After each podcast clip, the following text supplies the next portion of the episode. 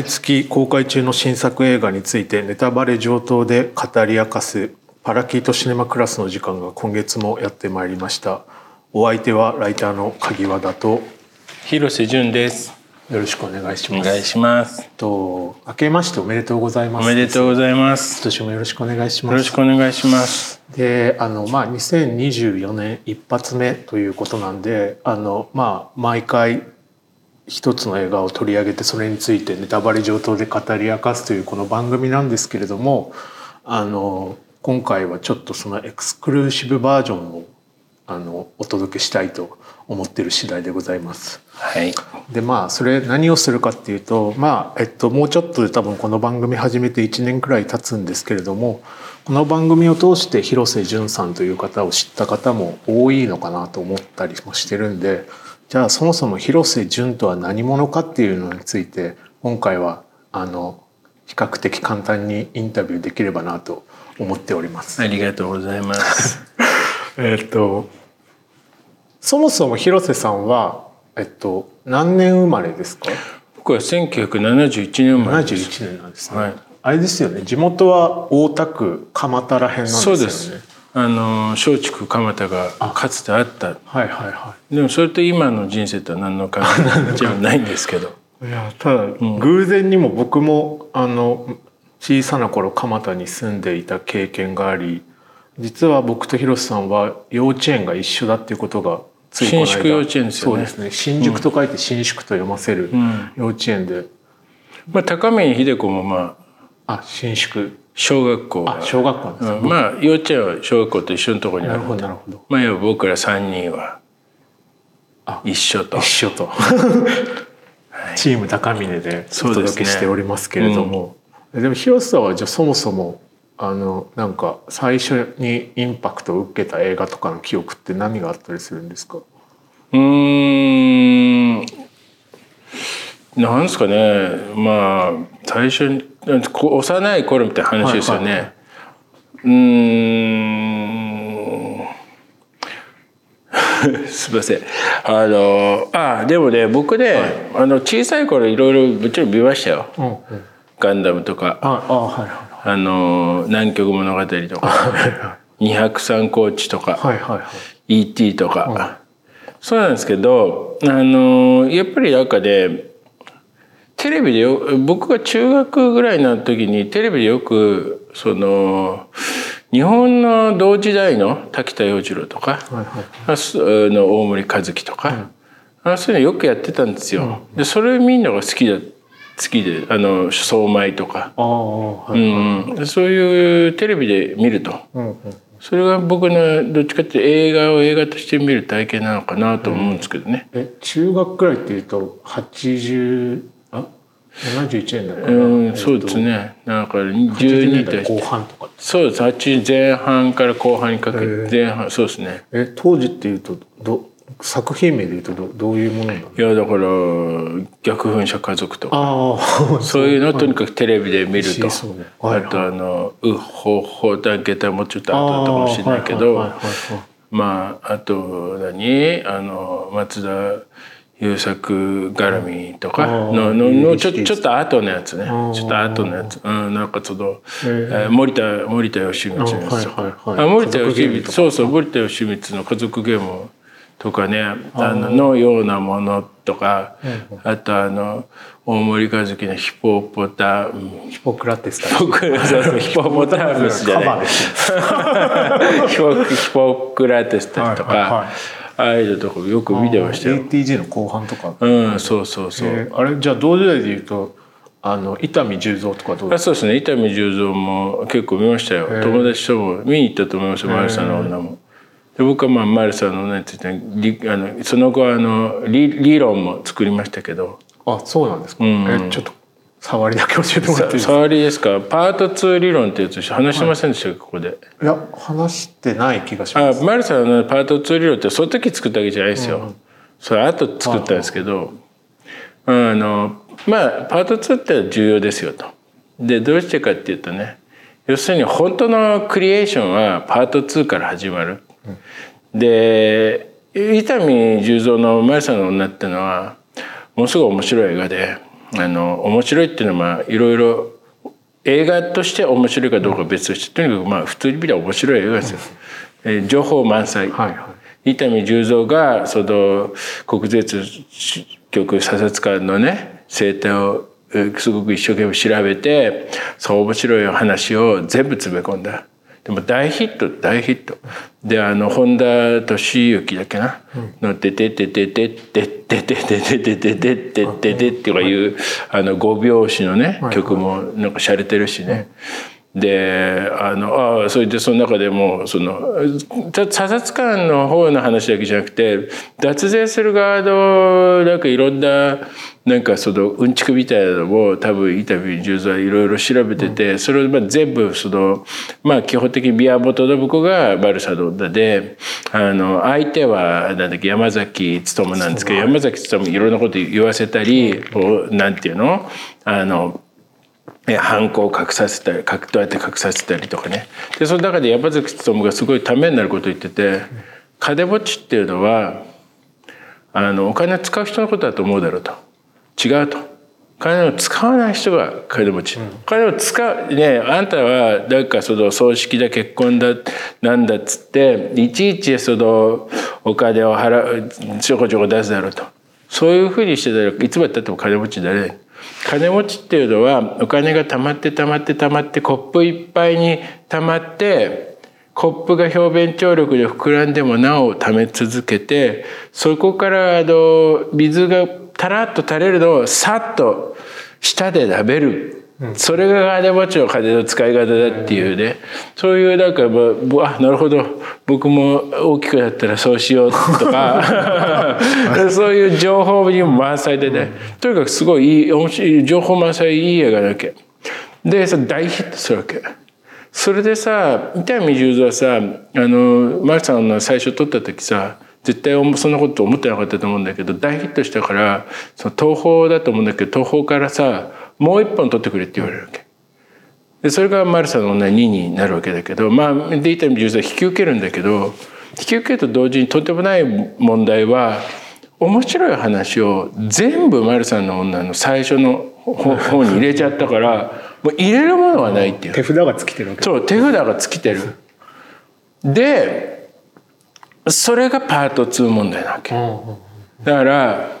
いわばパート1っていうのは面白いけどあったものを単にこう現実化するっていうのすで、に頭の中にあるものを現実化するっていうのがまず1のお話で2っていうのはそうやってこう現実化可能なものが根絶やしになったところでどうにかするっていう。でもそこからこそ真のクリエーションが始まるんじゃないですかと。それがパート2問題っていうやつで。でこれはねあのだからあの僕なんか昔「絶望論」っていう本書いて、あの想像クリエーションには絶望が必要ですと。で絶望っては要するにその時なんか僕がよく下敷きでしてたあるの哲学者がね、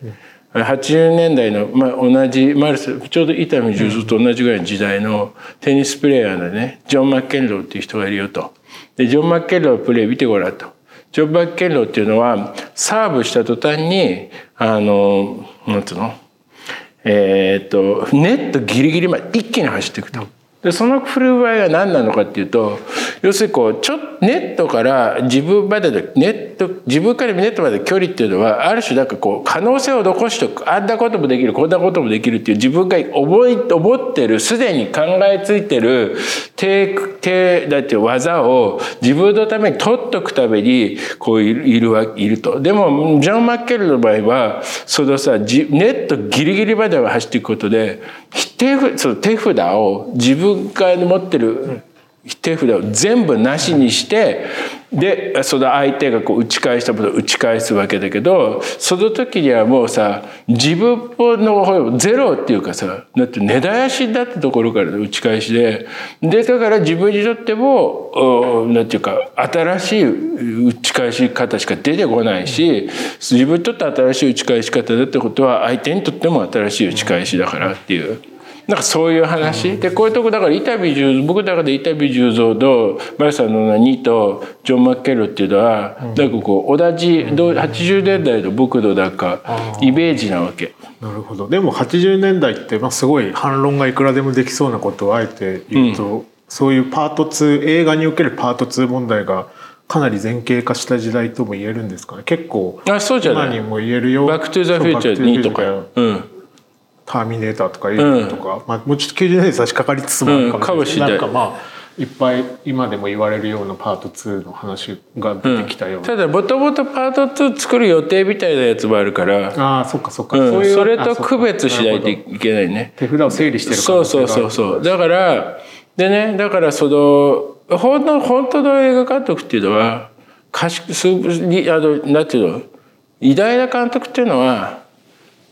今のやつはまあだから一種スローモーションっていうかね、あのそのバルサの女があってバルサの女が2があるっていうのはこれスローモーションみたいな感じで実際の偉大な監督っていうのは最初の一本目をパート2と同じ仕方で撮る監督なのよ。だ大体そんなだ大学のさでいろんな大学生がいるから一概に大学の英検が全部そうとは言わないけどさやっぱりいいアイディア思いついちゃった。らこれを映画にしましょうみたいな。表現映画で表現してみたいと。でそれ全部思いつくじゃん。それ全部捨てて、はいじゃあやろうっていう。そこからしかいい作品は撮れませんよっていうのがあらかじめ手札を全て捨てそうそう。いた後から一回出してみると。一回全部出してみるあこんな面白い話ある。こんな面白いのも入れてみよう。あんな面白いのも入れてみよう。でもう一年がかりでそれぜみんな出すじゃん、全部捨てると、うん。なるほど。そういうことがパート21本目からパート2として撮るっていうのがまあ大体の映画監督はそうやってんじゃないですか。日本の優れた監督も含めて。えでもそのちょっとその話からずれますけどでもそそう今お話しいただいてたその、ん。まあ青春時代と言えるような時期に見てた映画って結構日本映画が多かったような気がするんですけどあのその後まああの広瀬さん自身はまあフランスに行かれたりフランス語がまあすごいあの堪能だったりすると思うんですけどあのフランスとか海外の映画をにもう興味を持ち始めたタイミングがどっかであったって感じなんですか？うんちょっとよくは覚えてないけど、とにかく僕はあのそのフランス行くとそのウホホタケ隊の間には、まあ、大学に入るっていうのもあってで大学が僕はなんかその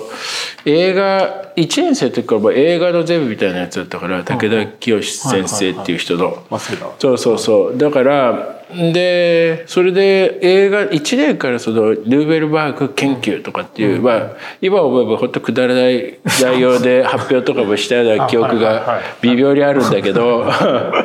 なんか僕最初に発表したのななんつったっけど逃げ去る逃げ去る恋だっけな。トリフォとーうんそうそうそう、トリフォーの逃げ去る恋でなんかいなんか今なんかえー今あの人もう20年くらいちょそうあんまり連絡してないけどなんかその後あの吉本吉本に就職した夫友達と一緒に発表した。そうなんですか。え吉本で就職吉本就職スタッフとしていや吉本のねなんかねじゃあ吉本の学校あるじゃんはいはい NSC NSC の東京の教頭先生みたいになった。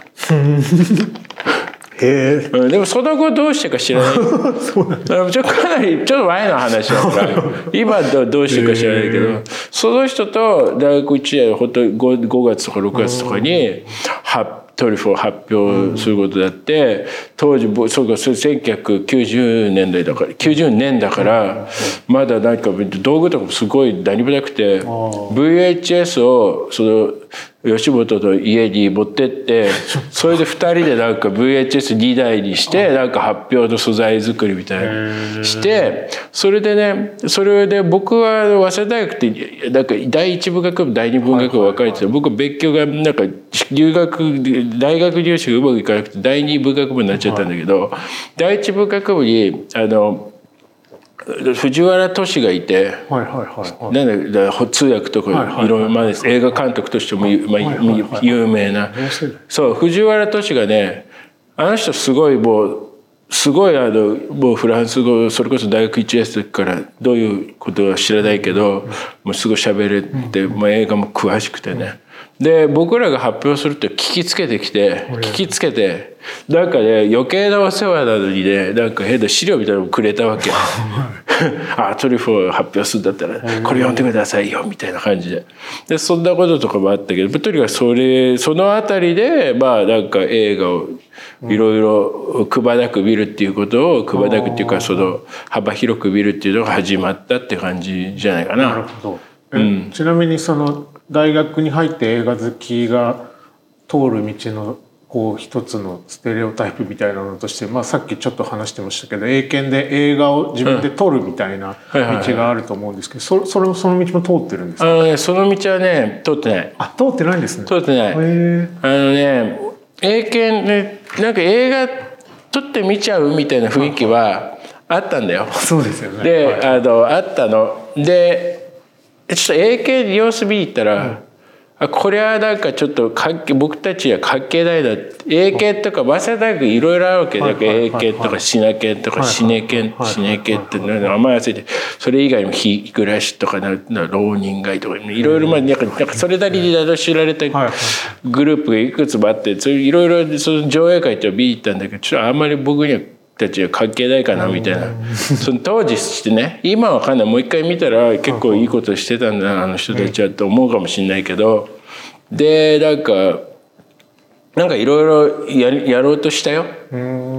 でまあすごいこれあんまりそのかねそれまたそのそれそれさっき吉本一緒は関係ないけど、別の友達とかもいろいろ関係してるからあんまり言わないで一番短く言っておくとあのそれと同時にね大学1年の時からそれニューヨークにすごいしょっちゅう行ってたの。うん。えそれは旅行としてと？そうそうバイトをしてはもうバイトってほら1年とか2年とか続けるとかって言ってやらなきゃいけないじゃん。始めなきゃいけないけど、でも10万、まあ、10万15万ぐらいたまったらもうやめるみたいな感じでですっごいしょっちゅう言ってたの。でなんで言ってたのかちょっとよく覚えてない。なんかああの8年の初頭のヒップホップのレコード集めるみたいなことが確かあの目的主たる目的だったあのかな。レコード買いに行くってこと？そうそうそう。もうだから日本とかだとさなんていうの？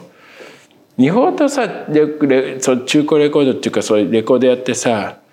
要するにセレクトショップじゃん。うんうんもう向こうこれあったものからいいものを持ってきて棚に並べてるっていうの、それが息苦しくて、あもうあのもうその直接直接自分で行きたいっていう、その誰かがセレクトしたものの中から買うんじゃなくて。無媒介的そうそうそう。それでも本当にあのマイケル・ジャクソンとかがさ、みんな30万40万ってずーもういつどれいついつまでも同じレコード穴の開いてる同じレコードばっかりみたいなさ。マイクハマーでも。ねそそうそう。ああいううんああいうなんかさなんかあの倉庫みたいなところで買いたいねっていう。シングルとかも変なのとかも買いたいねっていうんで。それで結構行ってて、でそれとなんかでだからなんかそれすごいニューヨークちょっちゅう行ってたからニューヨークの様子がだんだん分かってきて、それでなんだろうないじゃあまあニューヨークでちょっと撮ってみようかみたいな話になってで一応やってみたっていうことはあるよ。だけど、それことはもうこれ以上ちょっと話せない。あそうなんですね。うんうん。え完成したかどうかも言わない方がいい。かちょっとそれはちょっと完成してないんじゃないかな。うん、でも楽しくやって楽しく終わったんだけど、まあちょっとうまいいいのができなかったねって感じ。うんうん。いろいろ勉強になったしね。えうんうん。えでもちょっとなんかいろいろ聞きたいことあるんですけどあでもなんかその 広瀬さんは確かあのえっと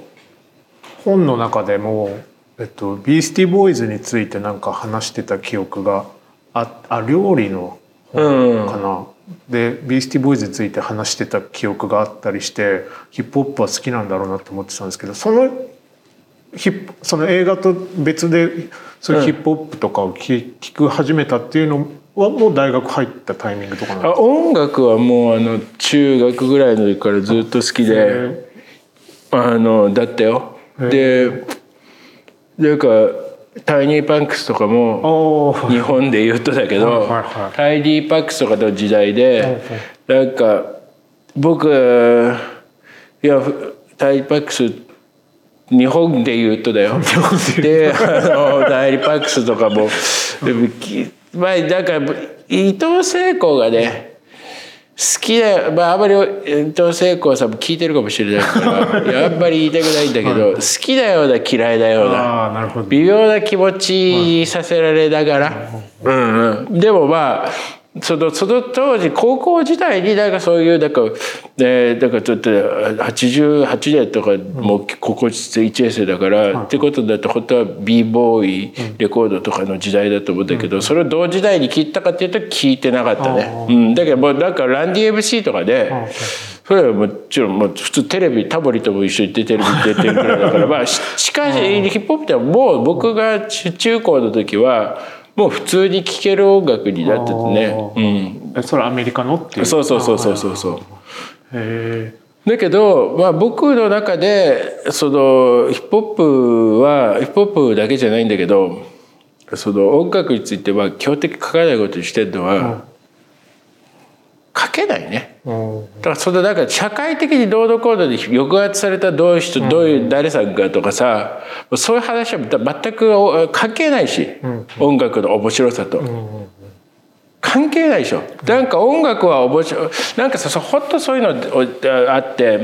これは全然そういう書いてる人はそれそれですごい重要な仕事だと思うんだけどと同時に音楽の面白さとさその社会的にこういうことでこんなような歌詞の内容ですとかっていうのはさ関係ないじゃん。コンテクストの話。うん、関係ないでしょっていう。それがかっこいいわけじゃないでしょ。それもかっこいいかもしれないけどそれだけじゃないよねっていういくらなんでもっていう、それなのにさなんかじゃあ例えば歌くらい特集ゆりかでしますとかねっていうものがあったかどうか知らないけど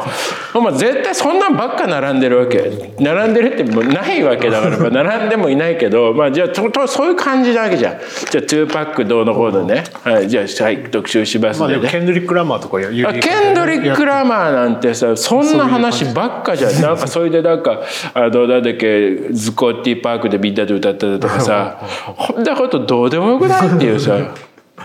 なんかもっと違うこと書けないのっていう。で僕がだから音楽について書けないのは映画でやれる映画について僕が今こう影山さんとかと一緒に今やってるようなことっていうのがなかなか難しいんだよね音楽についてやるのがね。どういうふうに書いたらどう言ったり書いたりすればやれんのかなっていう細かい部ほんとさもう一瞬一瞬とさ一瞬一瞬の細かいなんか音の動きがかっこいいわけじゃん。それを捉えてさそれで例えばじゃああのじゃあなんかそのそのラララップっていうかなんかラップのそのなんかこうとそのリズムのさ一瞬一瞬の組み合わせのなんか変更みたいなものがかっこいいわけでそれを話さないとなんか話したことなんのみたいな。うん、だから僕まあだから僕本当僕他にもその好きな音楽本当はあるんですよ。あるんですけど、あの一回も好きだと思う公言もしたことないし。えー。今ここでも公言はしない方がいい。いや僕ねあのね多分ねあの多分あのちょっとニューヨーク系のサルサみたいなのが好きで、まあ、好きな人たくさんいると思うんですけどであの特にサルサが好きなのはベースドラムが入ってないっていうこと。あベースドラムとかなんかさもう嫌になりません？なんかロックとかでいちいちドゥンダンドゥンドゥンダンとか。でなんかあのなんかみんなが好きなのどうでもいいクイーンの曲あるじゃん。ーはい。あー。えー、あれとかドゥンドゥンダンドゥンドゥンとかドゥンドゥンが嫌なんだよ俺。それなしでなんかどうにかなんないの？っていうさそれがまたドゥンそういう8分音符じゃなくてもね例えばそのもっと16分ドゥンタンドゥンドゥンタンみたいなんでもねそれももうなんかドゥンとかいうのがあとまあその 2, 2拍目のタンみたいなのももう嫌だしサルサってそういうのはやめようぜっていう音楽だから。なるほど。うん、だからまあだけどねやっぱりねこれちょっと言っていいのか分かんないけどとあるすごい日本の僕尊敬する映画監督がいやなんかあの YMO のね、体操っていうのが好きだっていうわけ。はいはで体操って本当にいいいいいいなんかみっともないところもあるよね、なんかへただなんかあのなんかもうかっこ悪いっていうのは一言で言うと、いうとこも、まあ、YMO って全体的にあるじゃん、かなんかかっこ悪いところが、まあそれまさしくとねあのねそのベースドラムの話でね YMO の体操って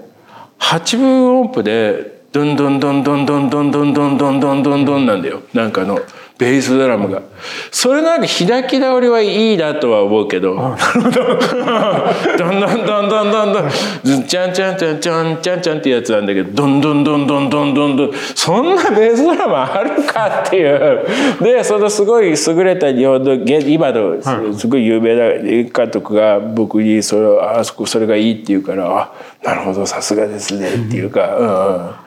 うん。うん、えー、えちなみにそのさっきと同じような質問になりますけどご自身で音楽をやったりするってことは？それはね中学1年ぐらいの時にあのねからねあれいや「紅白」に出ようみたいな「紅白」に出ようみたいなのもあってはいはい「紅白」に出ようみたいなのでそれでね「紅白」に出ようっつったのはいつぐらいかな？大学院入ったぐらいの時かな もうちょっとそれでその頃ねまだねウーアもミーシャもいなかったの。あはいはいはいにウーアが来るかな来ないかなぐらいの時で。で和風和和製？和製？和製？の和製？和日本語の日本語のソウルかハウスをやろうってい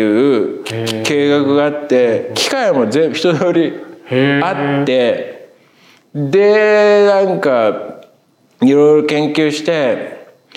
でまあほんとその時は和田アキ子か杉鈴木正幸に歌ってもらおうみたいにしてそういう計画もあって曲まで作ってたんだけど結局なんかそんな簡単にねそんな人なんかそういう計画がああだからだから一体こう中1の中2ぐらいの時中2ぐらいの時かなカシオからなんか1万5,000円ぐらいサプラ小さいサプラ付きのなんか小さいカシオ灯みたいなのが出たわけ。でそれでハマってそっからそのうーえー、なんだっけそれに出ようっていう「紅白」出ようって。だから「紅白」冬だからなんかちょっと冬っぽいハウスみたいな感じがいいかな みたいな。冬っぽいハウス。だからなんか冬っぽいハウスってなんかそなんかソウルとハウスくっついたようなやつああるじゃん、それ一人グループもなかったのまだ。そのなんていうか知知られたものが一個も。で周りにもそんなにやってる人いなくてなんかいけるよね絶対みたいな感じで。でもやっぱりなんかウーアが来て出てきてミーシャが出てきてもうもういいもういいもうダメだねみたいなもうしょうがないねみたいになったの。ミーシャも鈴木雅之もこの間の紅白に出てましたそうだよね。ミーシャに関してはそうだね。ミーシャはもうちょっと僕のまあ最初の一曲目とかのミーシャに持ってた僕の好印象からはもうちょっとずれちゃったけど、はいろんな理由から。うんなるほどなるほど えってことはずっとバンドとか組んでたってことなんですか？その同じバンドじゃないにしてもう。ーん。そうだね。なんかそうなっちゃうかもしれないね、えー。えキーボードをずっとやってキーボードキーボードっていうかなんちゅうかまあ、うん、そういうことになっちゃうかもね、へーそうなんだ。えちなみに自分でラップをやることはなかった？あそれない。うん。それはね歌ったこととかもないしあ一度もない、へえなるほど。あとは、あとミニ情報としては、僕がねそのね多分ね中1でねそれで楽器を買うことになったのはね物理部に入れなかったからなんだよね。え？あはいはなんか僕ね大学中学受験なんで私立なの中学高校が。同じ学校で。でさ受験が終わった後にが2月1日に大体受験の日があってさで発表が2月3日ぐらいなんだけどさでも暇になったわけ発表が終わって。それでね、まあ、勉強ながらのついでにアマチュア無線の勉強でも取るかってなって それ小6の時でそれででもやったらさもうなんかもう中学受験流れでそのままやるからさあっという間に取れたわけ。でそれでアマチュア無線であの機材が高いわけよ。でアマチュア無線ってさなんかさまずそのそのだってトランシーバーっていうかだそのその自走受信機を買うだけじゃなくてアンテナも買わなきゃいけないし、アンテナ何だったらぐるぐる回すならアンテナ回す道具も買わなきゃいけないしもうすごい高いわけ。でだからもうこれはちょっと自分ではできないねっつんでで中学入ってすぐさ物理部物理部はさ、うん、物理部ってアマチュア無線機関持ってて開局もしてるから、物理部でまあやればいいなと思って行ったわけ。でも高2高3先輩みたいなのがいて「ああもう君はもう期待信じて」みたいな感じになったんだけど物理部のその顧問の先生が「いやもうそ物理部厨房はダメだからみたいな厨房って中学生のこと厨房はダメだからみたいに言われて。で入れなくてもうアマチュア無線はもういいやみたいになって。でもなんかやっぱりなんかアマチュア無線ややってる人結構多いみたいよ。あのなんか何だったっけな？なんかそういう中原雅也さん近辺だったかなんだか忘れたけど、はいはい、そういうイベントに行ってなんかさ機械のいじるのが好きなミュージシャンっているじゃん。裸足のなんか階段みたいなところで、そしたら「なんかアマチュア無線だからそれラジオ好きそうっすね」って言ったら「アマチュア無線やったからね」みたいに言われて「あやっぱそうなんですか」ってで僕そういえばラジオって言えばそうなんかうほほたけたいぐらいの時によりもそ中それ,、うん、それは違う違う中学入る前からだ、はいはい、あのラジオも好きでで僕今あのさっき話もあった通りあの大田区でさ、はいはい、あの、えー、羽田空港にも近いから幹線間の無線とかもよく聞いてたしあとあの外国の放送を聞いてその放送局になんか受信記録みたいなの送ってカードもらおうみたいな BCL とかっていう守備がある守備の一つが今もあんまりないかもしれない。あってさ。それもやなんとなくやってて。でいろんなところにそのなんかそうボイス・オブ・アメリカとかさそういうのにさいろいろ書いてさ送ってさカードもらうみたいなの中小学校か中学校の初めぐらいまでやってて。ずんどこやる前までは全部それ、はいはい、それ。でそれで僕はねその時一番ね良かったのはねあのねえー、っとね朝鮮民主主義人民共和国のなんか放送だっつう名前だと忘れてて朝鮮中央放送って名前の日本語放送ってねよく聞いてたの。あのそれでねでなんかなんでどういう内容だったかちょっと覚えてないけど、よく聞いてたわけ。で一番ね面白かったのねそれがね放送日本語放送ってだって24時間やってるわけじゃなくて2時間ぐらいやるわけ。でやり終わるともう「はい本日の放送は終了です」で終わるんだけどでほっといたわけ。寝ちゃったかもしれないけどほっといたらそしたらすごいあの抑えた声で数字だけ言う放送になった。へえ。あだからこれはあれだよねって暗号放送だよねって。うん、で後からなんかインターネットが普及し始めたそので後からインターネットで見てみたらみんなも聞いてたらしくて。ああやっぱそうなんだ。暗号放送ねだからうんうんでも僕その中学だから小学校の時それ聞いた瞬間にはこれ暗号放送だって分か分かったよもちろん。うんうん、へうん、えでもじゃあそういうそのまあ物理的なことというか機械的なことが、に一方で興味があったのにその大学では文学部に入ったのは映画を勉強したかったからだったんですか？勉強したかったわけじゃないけどなんだろう。いやもともと僕はあのもともとそのあんまりそれも詳しく言わないけど、はい。あの生物の学科に入りたかった学部に入りたかったわけ。で僕は高3の時一応生物はすごいできて生物がすごいの点数がいいってこと生物って実はあのあんまりみんなどれぐらい受験したか知らないけどあんまりあの受験科目に選んでる人がいないからへまあなんかとなんか特別な通り道みたいな部分はあるんだけど、とにかく僕生物の成績が良くてヨゼミのその模試の特待生生物でだけでも生物だけがただじゃないよ。他のやつもただなんだけど生物の点数が良くて模試の特待生にまでなってたわけ。でもうすごい気をよくしてさ、はい。ああもう生物学会生物学会っていうかまあなんか森みたいなのがやりたかった。よ森みたいな。はいはいはい今もやり好きなんだけど、うんどっちかっていうと森のなんかさ記述っていうの森を記述するっていうはいはいはいはか森とは何かみたいな。でそういうのはやりたくてだからまあまあそういうのってさ森がなくても東大とかさ